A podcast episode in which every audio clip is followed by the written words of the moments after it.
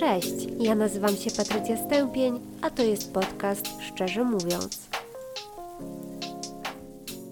Hej, witam Was serdecznie już sierpniowo, chociaż nagranie przygotowuję dla Was jeszcze w lipcu i mimo tego, że jest już po 18, to muszę wkładać w to całkiem sporo energii, bo nadal jest mega gorąco, a jak już kiedyś wspominałam, średnio radzę sobie z upałami i głównie chce mi się wtedy spać.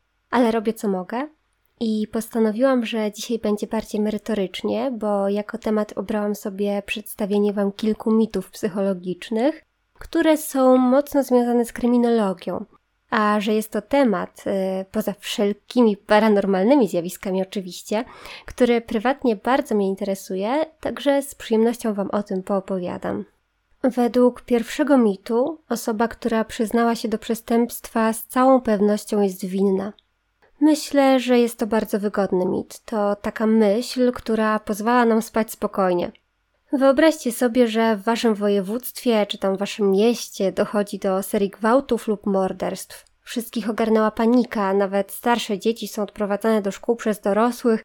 Kobiety organizują się tak, aby nie chodzić po mieście pojedynczo, wszyscy kupują zestawy do samoobrony. I wtedy pojawia się informacja, że zbrodniarz został schwytany przez policję i przyznaje się do winy. Czy w takiej sytuacji zwykły śmiertelnik zacznie się zastanawiać, czy aby na pewno w areszcie przebywa odpowiednia osoba? No jasne, że nie. Po prostu będzie zadowolony z tego, że wreszcie może odetchnąć z ulgą i zostawić na noc uchylone okno. A czasem może być zaskoczony, kiedy po jakimś czasie okaże się, że przyznał się zupełnie nie ten człowiek, bo zbadaje na przykład DNA pozostawione w miejscu zbrodni i się ono nie zgadza. Jak to możliwe, że przyznała się niewinna osoba? Jest kilka opcji. Po pierwsze, przypomnijcie sobie filmy poruszające kryminalny wątek. Praktycznie normą jest przedstawienie dobrego i złego gliny. No i teraz ponownie uruchamiamy wyobraźnię. Podejrzanym jest młody mężczyzna, niedawno ożenił się, ma małe dziecko. Był już karany, ale po błędach przeszłości, które pozostawił już za sobą, wreszcie zaczął układać swoje życie na nowo. Niestety główny świadek opisał zbrodniarza jako osobę podobną do podejrzanego, a podejrzany nie ma dobrego alibi. Co prawda tylko był w złym miejscu i w złym czasie, ale wszystko wydaje się być przeciwko niemu. Do akcji wkracza zły glina. To wysoki, wyglądający groźnie mężczyzna. Emanuje pewnością siebie, mówi głośno, przeklina. Informuje podejrzanego, że mają niepodważalne dowody o jego winie. Każe mu się przyznać. Uderza dłonią w stół, krzyczy, podejrzany milczy. Wtedy policjant grozi mu dożywociem. Później następuje chwila przerwy i wchodzi dobry glina. Daje podejrzanemu coś do picia, udaje empatycznego. Proponuje pójść na układ. Jeżeli się przyznasz, twoja kara będzie o wiele łagodniejsza. Podejrzany wie, że jest niewinny, ale jest jednocześnie zszokowany i przerażony. Jeżeli się przyzna, sprawa zostanie zamknięta, a prawdziwy przestępca zostanie na wolności. Oczywiście musimy zdawać sobie sprawę z tego, że nie zawsze przesłuchanie wygląda w ten sposób i nie zawsze niewinny, podejrzany po takiej manipulacji się przyzna. Jednak są zmienne, które zwiększają prawdopodobieństwo przyznania się do nie swojej winy, a są to m.in. młody wiek, podatność na sugestie, ale także przeszłość kryminalna, zażywanie narkotyków, brak adwokata oraz sposób przeprowadzenia przesłuchania. To tylko jeden z powodów, dla których osoba, która jest niewinna, przyznaje się do popełnienia przestępstwa. Istnieje jednak druga strona medalu, czyli niewinne osoby, które same zgłaszają się na policję, pomimo tego, że z przestępstwem nie mają zupełnie żadnego związku. Jeżeli słuchacie kryminalnych podcastów, to na pewno kojarzycie dwie głośne sprawy, które są idealnym przykładem obrazującym to, że ludzie przyznają się do zbrodni, których nie popełnili. Pierwsza z nich dotyczy porwania Charlesa Lindberga Jr., syna lotnika, który pierwszy bez międzylądowań przeleciał nad Atlantykiem. Sprawa zaginięcia chłopca odbiła się w mediach głośnym echem i to na tyle, że głos w niej zabrał m.in. Al Capone czy Albert Einstein. Do porowania przyznało się ponad 200 osób. No i to oczywiste, że nie mogli zrobić tego wszyscy razem.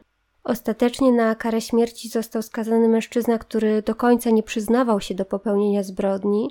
Nie wydał również żadnego ze swoich wspólników. Wokół sprawy narosło wiele teorii spiskowych, w tym takich, w których podejrzany jest ojciec chłopca. Drugą głośną sprawą jest zabójstwo Czarnej Dali, czyli Emily Short. Młoda kobieta została zabita w 1947 roku w Los Angeles. Sprawa jest znana szczególnie ze względu na wyjątkowe okrucieństwo. Kobieta kilka dni przed śmiercią była torturowana, a odnalezione ciało było przecięte na pół w okolicach jamy brzusznej, genitalia poranione ostrym narzędziem, a usta zostały rozcięte w tak zwany uśmiech Glasgow, czyli rozcięcia rozchodziły się od kącików w stronę uszu. W tej sprawie było wielu podejrzanych, jednak zagadka do dzisiaj zostaje nierozwiązana. Szczególnie interesującym faktem z perspektywy dzisiejszego tematu jest to, że do popełnienia zbrodni przyznało się 30 osób. Jako, że jest to dosyć powszechne zjawisko przy wyjątkowo głośnych przestępstwach, to policja nie dzieli się z mediami wszystkimi szczegółami, aby móc później zweryfikować prawdziwego przestępcę. Dlaczego ludzie przyznają się do przestępstw, których tak naprawdę nie popełnili? Część z nich pewnie po prostu lubi, kiedy się o nich mówi, lubi być popularnym i sprawiać wrażenie na innych. Inną przyczyną może być też chęć ukarania samego siebie za coś, co zrobiło się w przeszłości, a nie wyszło to na jaw. Mogą to być też wyobrażone przeszłe przewinienia. Poza tym zdarza się także, że ktoś próbuje ochronić przed karą bliską dla siebie osobę i przyznaje się do przestępstwa, które ona popełniła. Niezależnie od tego, jaki jest powód przyznania się, to zwykle utrudnia ono przebieg śledztwa. Mit drugi mówi, że osoby cierpiące na choroby psychiczne są zdecydowanie bardziej agresywne. To jest mit, który często zdarza mi się słyszeć, a jeszcze częściej bywało to wtedy, kiedy pracowałam w zakładzie psychiatrycznym. Często ktoś pytał mnie, czy nie boję się tam pracować. Powiem tak, nie bałam się, ale bywały oczywiście momenty, kiedy trzeba było zastosować wobec pacjenta metody przymusu bezpieczeństwa, chociaż nie zdarzało się to jakoś bardzo często. Z drugiej strony, zakład psychiczny jest wyjątkowym w pewnym sensie środowiskiem, gdzie rzeczywiście zgromadzonych jest wiele osób z diagnozą zaburzeń psychicznych, często są one w pogorszonym stanie zdrowia, a ze względu na wiele rodzajów zaburzeń psychicznych, trudno jest w ogóle powiedzieć, że pacjenci są bardziej niebezpieczni, dlatego że oprócz zaburzeń przebiegających z urojeniami czy omamami, Mamy także wiele zaburzeń, e, gdzie ta agresja w zasadzie nie występuje, na przykład w zaburzeniach nastroju czy lękowych. Skąd się w takim razie bierze takie przekonanie? No, po pierwsze z filmów. Tam osoby cierpiące na zaburzenia psychiczne często popełniają różne zbrodnie i całkiem nieźle się to sprzedaje, a przy okazji zapada nam w pamięć. Innym źródłem są media. Większość informacji o osobach z diagnozą zaburzenia psychicznego dotyczy popełnianych przez nie zbrodni. I tak jak już mówiłam, często słyszane, szokujące wiadomości często zapadają nam w pamięć.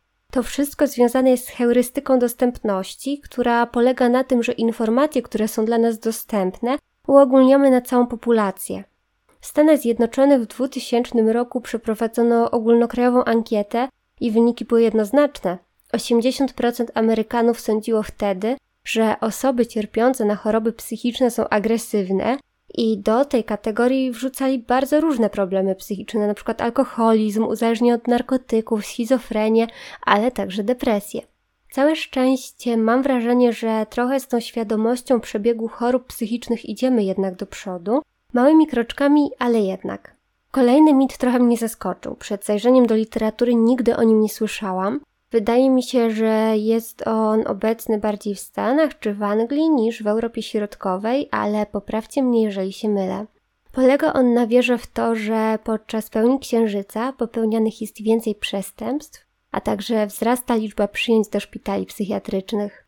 Zainteresowałam się tym mitem chyba głównie dlatego, że kilka dni temu skończyłam czytać obecność Warrenów Lubię czasem zrelaksować się przy tego typu literaturze, bo z jednej strony jest ten dreszczyk emocji, ale z drugiej strony ja jestem niedowiarkiem i dosyć mnie to bawi. No dobra, wracając do tematu, głównym bohaterem tamtej historii jest Bill Ramsey, mężczyzna, który w dzieciństwie został opętany przez ducha wilka. Poskutkowało to tym, że co jakiś czas, w czasie pełni, zmieniał się on w wilkołaka i był niebezpieczny dla otoczenia. Były podejmowane różne próby leczenia, aż w końcu trafił do Warrenów i przeszedł egzorcyzm. Podobno w czasie zamiany w wilkołaka jego wygląd prezentował wiele cech wilka. W czasie egzorcyzmów podobno również się to ujawniło, natomiast oglądałam zdjęcia z tego egzorcyzmu i ja zupełnie niczego tam nie widzę. Ale jak chcecie, to możecie sobie sprawdzić, może coś dojrzycie. Pan Wilkołak nazywał się Bill Ramsey i żeby znaleźć fotografię w internetach, musicie sobie dopisać Warrenowie albo Wolf do jego nazwiska. Wierzenia dotyczące wilkołaków i wampirów, które wybywały na polowania w czasie pełni, pojawiły się już u starożytnych Greków i Rzymian. I w nie najgorszym stanie trwały sobie przez bardzo długi czas, bo nawet Szekspir w Otellu napisał: To pewnie wina księżyca. Zanadto przybliżył się do ziemi, a to wpędza ludzi w szaleństwo. Jeszcze w latach dziewięćdziesiątych ubiegłego wieku psychiatra Arnold Lieber wymyślił teorię wyjaśniającą tzw. Tak efekt księżycowy. Założył on, że skoro księżyc ma wpływ na przypływy i odpływy występujące na Ziemi, to wpływa również na mózg, ponieważ ciało człowieka składa się w czterech piątych z wody. Oczywiście ta teoria nie znalazła odzwierciedlenia w rzeczywistości. Pytanie o związek między fazami księżyca a zachowaniem ludzi było zadawane przez badaczy wielokrotnie, i po przejrzeniu wyników możemy z całą pewnością stwierdzić, że faza księżyca nie ma związku z liczbą wypadków, samobójstw, morderstw, przyjęć do szpitali psychiatrycznych i tym podobne. Wiara w takie zjawiska, tak samo jak w nasze rodzime przesądy, jest wynikiem tak zwanej iluzorycznej korelacji, czyli skłonności ze strony ludzi do zauważania związku między wydarzeniami, który tak naprawdę nie ma miejsca w rzeczywistości. Na przykład, jeżeli ktoś wierzy w piątek 13, to nie zwrócił uwagi na te piątki, kiedy nic szczególnego się nie wydarzyło, ale na pewno weźmie pod uwagę wszystkie pechowe wydarzenia z tego dnia. Drugą hipotezą mogącą wyjaśniać istnienie efektu księżycowego jest to, że może taka korelacja dawniej zachodziła. Dawniej, czyli wtedy, kiedy nie było sztucznego oświetlenia. Pomyślcie tylko, że chcielibyście kogoś porwać i zabić pod osłoną nocy, ale w całkowitej ciemności mogłoby się to nie udać. Wtedy księżycowa noc byłaby dla Was idealnym kompromisem. Przejdźmy teraz do ostatniego mitu, który dotyczy badania wariografem, czyli wykrywaczem kłamstw. Mit ten mówi, że wariograf jest niezawodną metodą wykrywania kłamstwa. Przypomniał mi się w tym momencie odcinek rozmów w toku, który oglądałam wiele lat temu, bo od siedmiu lat jestem szczęśliwym człowiekiem bez telewizji w mieszkaniu w którym to występowały pary w odcinku, nie, nie w moim mieszkaniu, gdzie jedna osoba oskarżała drugą na przykład o zdradę. Wtedy podłączano oskarżonego do wariografu i po chwili zapalała się czerwona lampka, jeżeli kłamał, i zielona, jeżeli mówił prawdę. No i oczywiście, kiedy palił się zielony kolor, to miłość dalej kwitła, ale kiedy zapalał się czerwony, zaczynała się drama, płacz, ucieczki ze studia. I mam szczerą nadzieję, że było to wszystko wyreżyserowane, bo nie wyobrażam sobie rozwalania ludziom życia dla oglądalności. No dobra, ale przejdźmy do rzeczy. Dlaczego wariograf nie jest metodą idealną? Zacznijmy od początku. Ludzie od zawsze próbowali znaleźć dobry sposób na określenie, czy rozmówca mówi prawdę. Do tej pory popularnością cieszą się informacje związane z mową ciała, kiedy ktoś kłamie, jednak nie polecałabym na nich polegać w 100%. Pewnie słyszeliście, że w XVI i XVII wieku kobiety podejrzewane o bycie czarownicami były poddawane różnym próbom, aby sprawdzić, czy mówią prawdę. Na przykład próba wody polegała na tym, że związaną kobietę podejrzewaną o czary wrzucano do wody. Jeżeli wypłynęła ona na powierzchnię, to oznaczało, że jest czarownicą i była zabijana. Natomiast jeżeli nie wypłynęła, uniewinniano ją. Czyli tak czy tak kończyła podobnie. Również we Wrocławiu mamy podobną historię związaną z Mostkiem Czarownic, gdzie kobiety podejrzewane o czary miały za zadanie przejść po kładce między dwoma wieżami i jeżeli któreś się udało, było to dowodem winy. Jeżeli będziecie kiedyś we Wrocławiu, to warto wejść na mostek Pokutnic, bardzo przyjemny widok na Stare Miasto, a poza tym bez tego nie odkryjecie dwóch ważnych kresnali. Tak na marginesie zastanawiam się, ile z moich słuchaczek byłoby skazanych na przejście takiej próby. Myślę, że mogłabym być w pierwszym rzędzie, biorąc pod uwagę apostazję i to, że w tej chwili na biurku palę białą szałwię. Co prawda nie mam czarnego kota, ale biały pies o imieniu Sage musi mi wystarczyć jako zwierzę czarownicy, chociaż może szczury lepiej wpisywały się w ten obraz. No dobra, Wystarczy tych dygresji, przejdźmy do bardziej cywilizowanych metod, czyli do pierwszego wariografu. Został on wymyślony w latach dwudziestych XX wieku przez Williama Marstona i wykorzystywał pomiar ciśnienia krwi do oceniania, czy człowiek kłamie. Aktualnie wykrywacze kłamstw badają więcej wskaźników, czyli przewodnictwo skórne, ciśnienie krwi i oddech, a efektem jest zapis aktywności fizjologicznej na wykresie. I nie dostajemy tutaj zero-jedynkowego wyniku, tak jak w rozmowach w toku. Takie badanie i interpretacja wyników przeprowadzane jest przez wykwalifikowanego pracownika. Mm, na początku zwykle przeprowadzany jest test pytań porównawczych, który obejmuje pytania związane z tematem badania, ale także całkowicie niezwiązane, które są po prostu pytaniami kontrolnymi. Porównuje się wtedy podstawowy poziom pobudzenia danej osoby, aby później móc porównać go z poziomem pobudzenia podczas odpowiadania na najważniejsze pytania. Ale nawet jeżeli to pobudzenie podczas e, odpowiadania na pytania dotyczące sprawy będzie wyższe, to nie oznacza to jeszcze w 100%, że badany kłamie, ale w zasadzie tylko tyle, że bardziej się wtedy denerwował.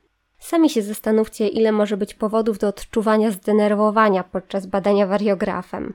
Poza tym istnieją osoby, które z dużym prawdopodobieństwem nie będą miały zwiększonego pobudzenia podczas odpowiadania na pytania, np. psychopaci. Dodatkowo istnieją różne sposoby na oszukiwanie urządzenia, na przykład można zwiększyć poziom pobudzenia podczas odpowiadania na pytania kontrolne gryząc się w język, albo obniżyć poziom pobudzenia przy odpowiadaniu na docelowe pytania, wykonując zadanie angażujące nasze funkcje wykonawcze i uwagę, przykład odejmowanie liczby 17 od tysiąca. Sporo takich sposobów można znaleźć w internecie. Także sami możecie zobaczyć, że wykrywacz kłamstw jest pożytecznym urządzeniem, ale nie nieomylnym. I może wspomagać prowadzenie śledztwa, ale na pewno nie może być jedynym źródłem informacji. To co, kończymy na dzisiaj. Odezwijcie się koniecznie, czy taka forma i tematyka podcastu Wam odpowiada i czy dowiedzieliście się czegoś nowego. Życzę Wam dobrego tygodnia i do usłyszenia w kolejnym odcinku.